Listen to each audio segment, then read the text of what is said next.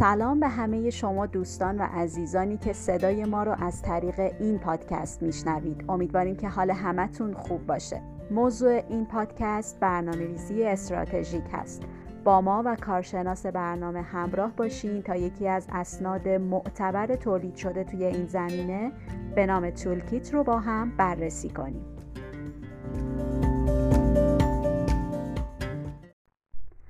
آخرین ورژن این سند یعنی همون تولکی در سال 2016 توسط مؤسسه مطالعات مسکن و توسعه شهری تولید شده. توی این سند به توضیح برنامه ریزی استراتژیک در چهار مرحله کجا هستیم، به کجا می رویم، چگونه به آنجا برسیم و آیا در مسیر درست اجرا هستیم یا نه پرداخته شده. توی این زمینه از مهمون عزیز برنامهمون خانم شیخی درخواست می‌کنم که به نمایندگی از گروه محترمشون توضیحات تخصصی تر رو راجع به این سند برای ما ارائه کنند. سلام خانم شیخی خیلی خوش اومدین قبول زحمت فرمودین. سلام خدمت شما و شنوندگان عزیزتون. خیلی ممنونم از دعوت شما. بله من در خدمتتون هستم. خانم شیخی اگر اجازه بدین سوالاتمون رو شروع بکنیم. سوال اولی که برای ما مطرح هست اینه که برنامه ریزی استراتژیک چه تعریفی داره و اساساً به چه برنامه ریزی برنامه ریزی استراتژیک گفته میشه. بله به نظر من هم برای شروع این گفتگو این سوال می‌تونه مناسب ترین سوال باشه. برنامه ریزی استراتژیک توسعه شهری همون برنامه های CDS که مخفف City Development Strategy ه این روزا توی برنامه ریزی شهری هم خیلی در موردش صحبت میشه. در واقع ابزاریه که سعی می‌کنه ما در طی برنامه ریزی بتونیم از توان بالقوه شهر استفاده بکنیم.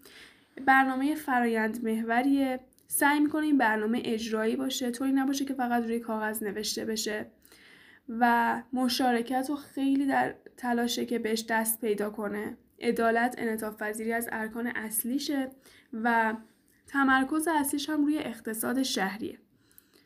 این سند همونطور که شما گفتین توسط تیم 6 نفره ما بررسی شده و کلیتش از چهار تا فاز تشکیل شده. من برای اینکه یه شناخت اولیه ایجاد بشه بهتر می‌بینم که اول یه توضیح کوتاهی از هر فاز بدم بعد بریم ادامه مطالب رو توضیح بدیم.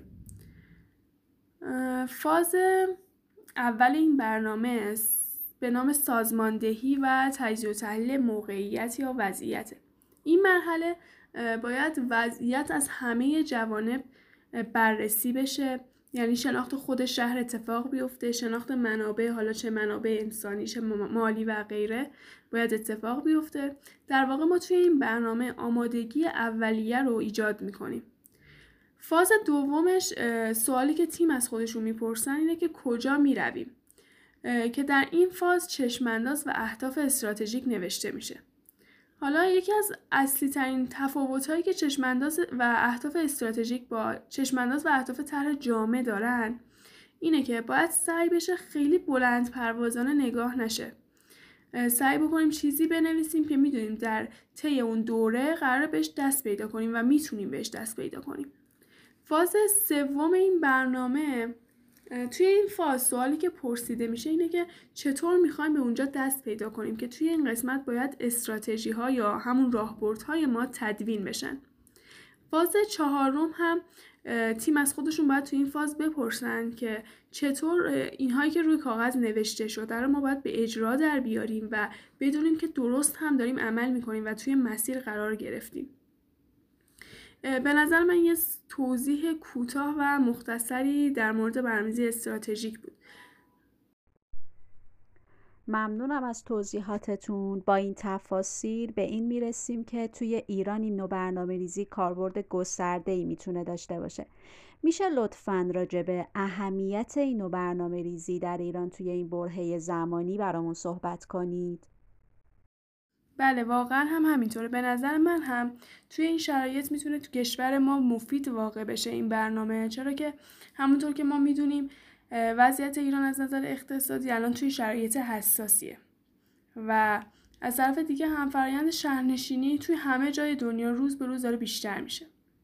اینجاست که ما نیاز به یک رویه جدید تو ایران رو می‌بینیم. برنامه ریزی استراتژیک هم که نقطه عطفش ما گفتیم اقتصاد شهری و در واقع اقتصاده توی این شرایط تحریمی که ایران داره و کاهش قیمت نفت مسیری که باید دنبال بشه مسیریه که سعی بشه شهرها رو به سمت استقلال و خودکفایی ببره. موضوعی که تو خلال CDS هم بهش اشاره میشه بحث برندینگ شهریه. که هر شهر نقطه قوتش رو پیدا کنه و در نهایت با تکیه به اون نقطه قوت بتونه به خودکفایی اقتصادی برسه. همینه که برنامه CDS رو می‌تونیم نقطه عطفی توی این شرایط در ایران بدونیم. این برندینگ شهری یا همین تکیه به نقطه قوت هر شهر برای رسیدن به خودکفایی توی خیلی از شهرهای موفق دنیا هم داره اتفاق میفته و می‌تونه برای ما هم مفید باشه. ممنونم. خانم شیخی همونطور که توضیح دادین این سند چهار فاز داره. فاز یک و دو قبلا توضیحاتی راجبش ارائه شده. الان اگر امکان داره می‌خوایم که توضیحاتی راجب فاز سوم که تدوین استراتژی ها و یا اصطلاحا چگونه به آنجا برسیم هست بفرمایید. خب این فاز سوم خودش از چهار تا مرحله کلی تشکیل میشه که اگه اجازه بدین یکی یکی بحث رو پیش ببریم. اختیار داریم. بفرمایید. مرحله اول توسعه گزینه های راهبردی و اولویت بندی اونهاست که ما در اینجا ابتدا اون چشمانداز و اهدافی رو که نوشته بودیم به گزینه های استراتژیک تبدیل می کنیم.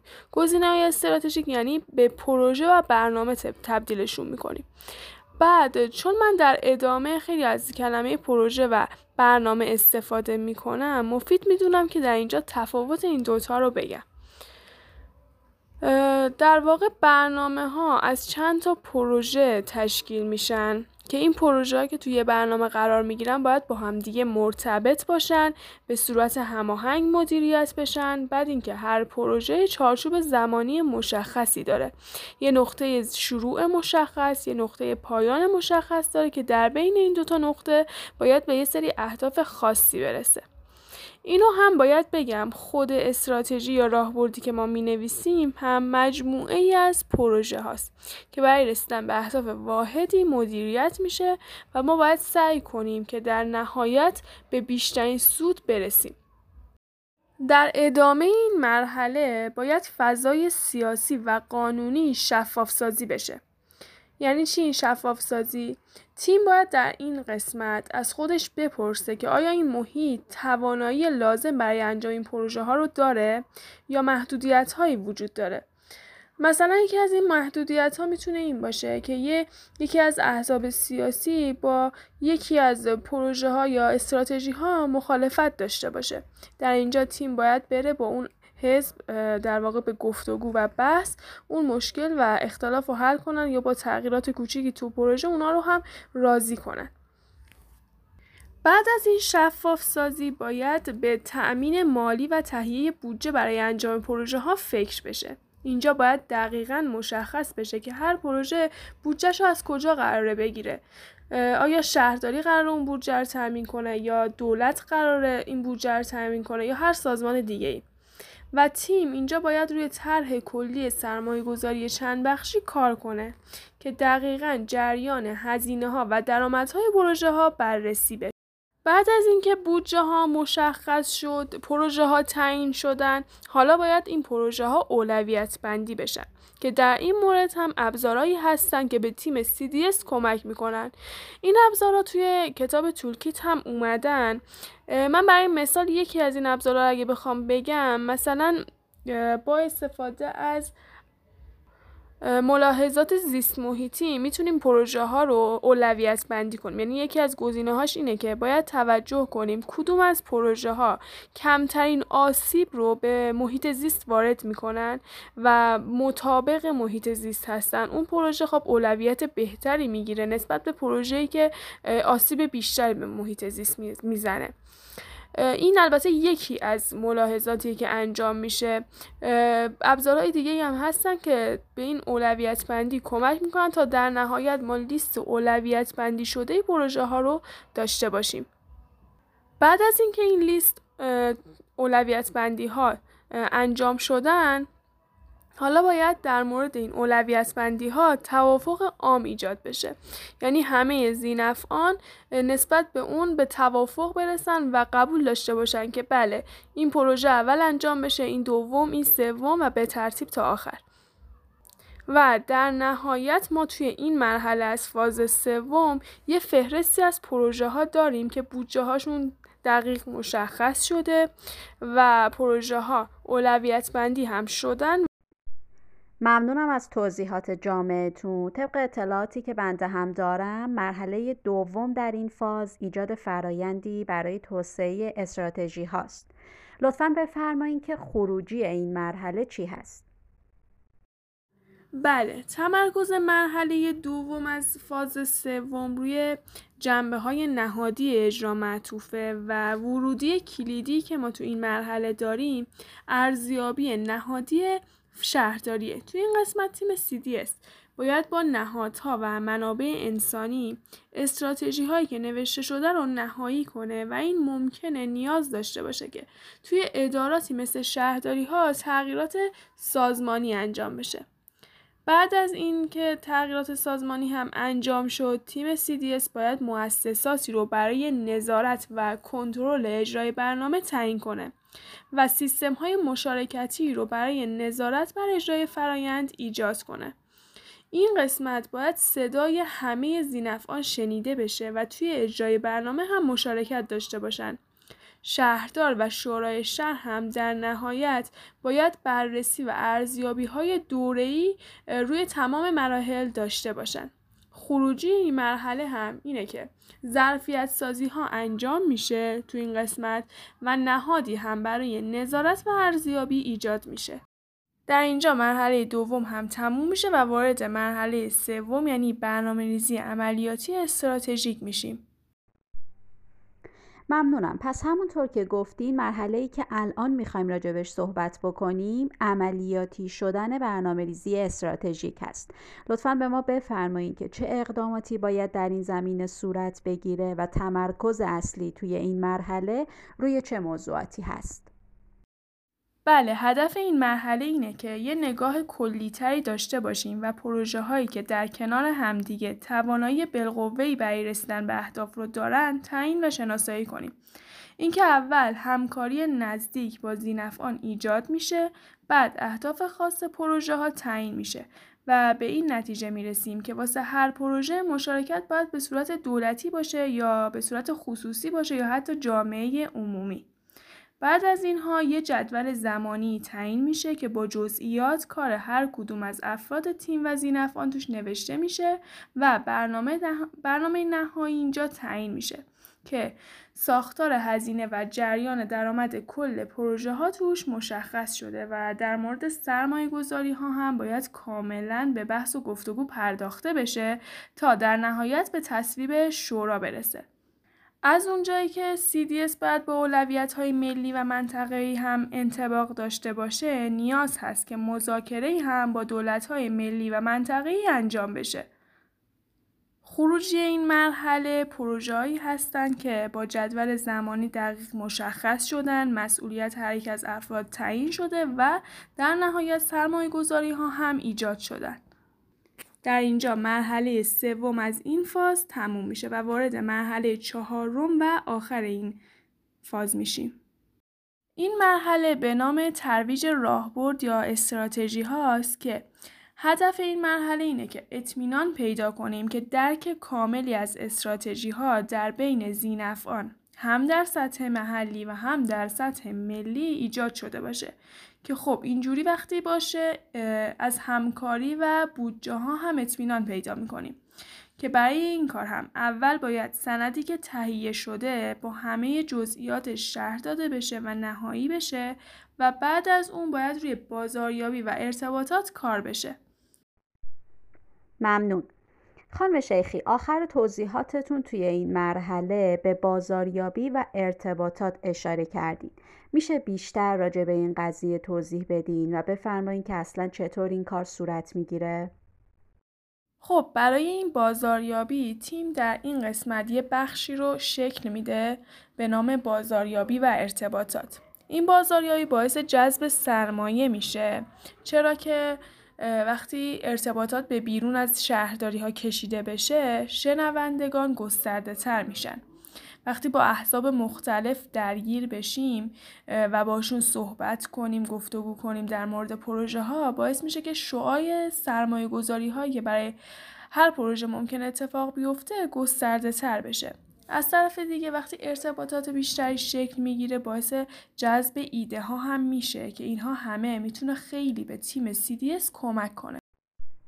ممنونم. پس در واقع نتیجه این فاز و خروجی این فاز در نهایت نهایی شدن سند CDS و همچنین راه افتادن کمپین های بازاریابی و جذب سرمایه بخش خصوصی هست.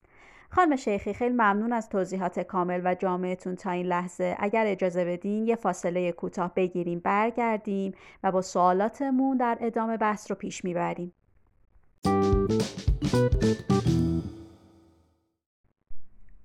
خانم شیخی طبق سند و طبق توضیحات شما تا این لحظه الان باید وارد فاز چهارم یعنی پیاده سازی و اجرای سند بشیم.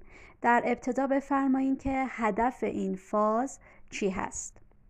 همینطوری که از روی اسم این فاز مشخصه که نحوه پیاده سازی و آگاهی از اینکه در مسیر درست هستیم یا نه هدف این فاز هم کاملا مشخص میشه. ما در اینجا می‌خوایم مطمئن بشیم که اجرای استراتژی ها داره درست انجام میشه. و تعهد به کار وجود داره اینکه کار ادامه پیدا کنه تا نیمه رها نشه و اون سرمایه گذاری هایی که انجام شده حیف و نشه به یه نتیجه برسه و بهره برداری در واقع ازش اتفاق بیفته. که در کل هم این فاز شامل سه مرحله است. متشکرم. خانم شیخی لطفا در ادامه بفرمایین که چطور میشه شرایط اجرا و پیاده سازی این سند رو فراهم کرد؟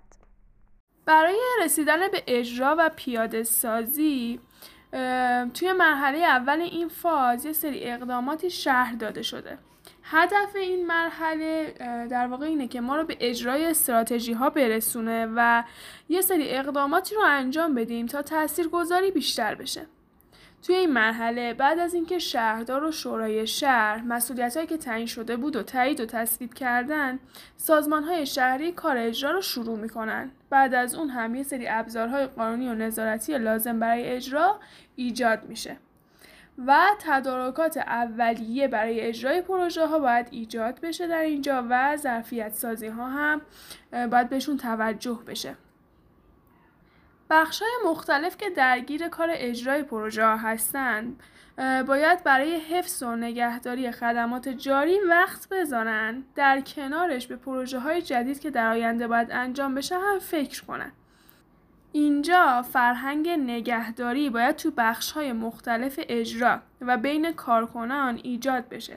چرا که نگهداری برنامه ریزی شده و پیشگیرانه خیلی بهتر از اینه که به یه سری مشکلات اضطراری رسیدگی کنیم.